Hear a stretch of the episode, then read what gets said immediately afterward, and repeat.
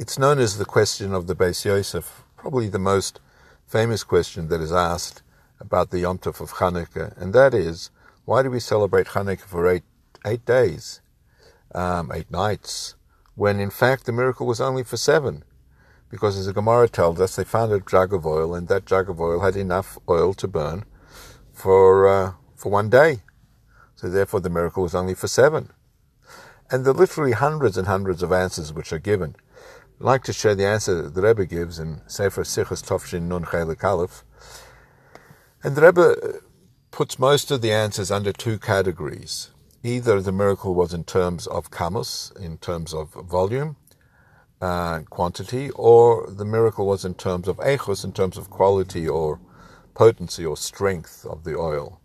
If we speak about the miracle in terms of the quantity, so what happened was that they poured the Kohanim poured the oil into the menorah, and lo and behold, after oil had all been poured out, the jug was full again. Or they poured all the oil into the menorah, it burnt throughout the night, and the next day it refilled itself.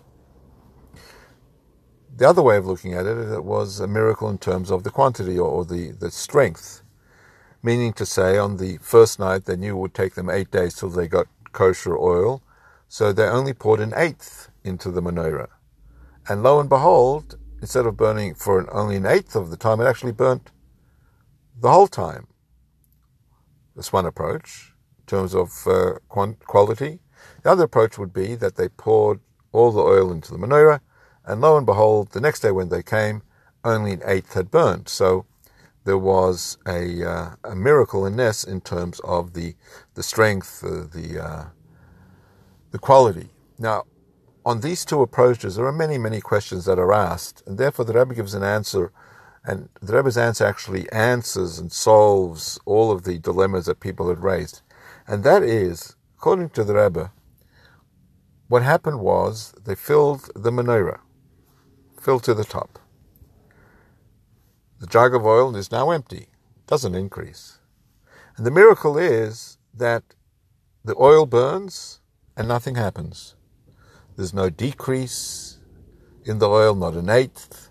It doesn't decrease completely and then refills itself.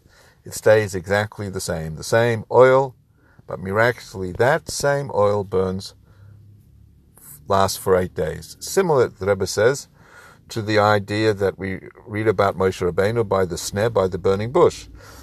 The bush is burning, but it's not consumed. Here too, the menorah, the lights the candles are burning, oil is burning, but nothing is consumed.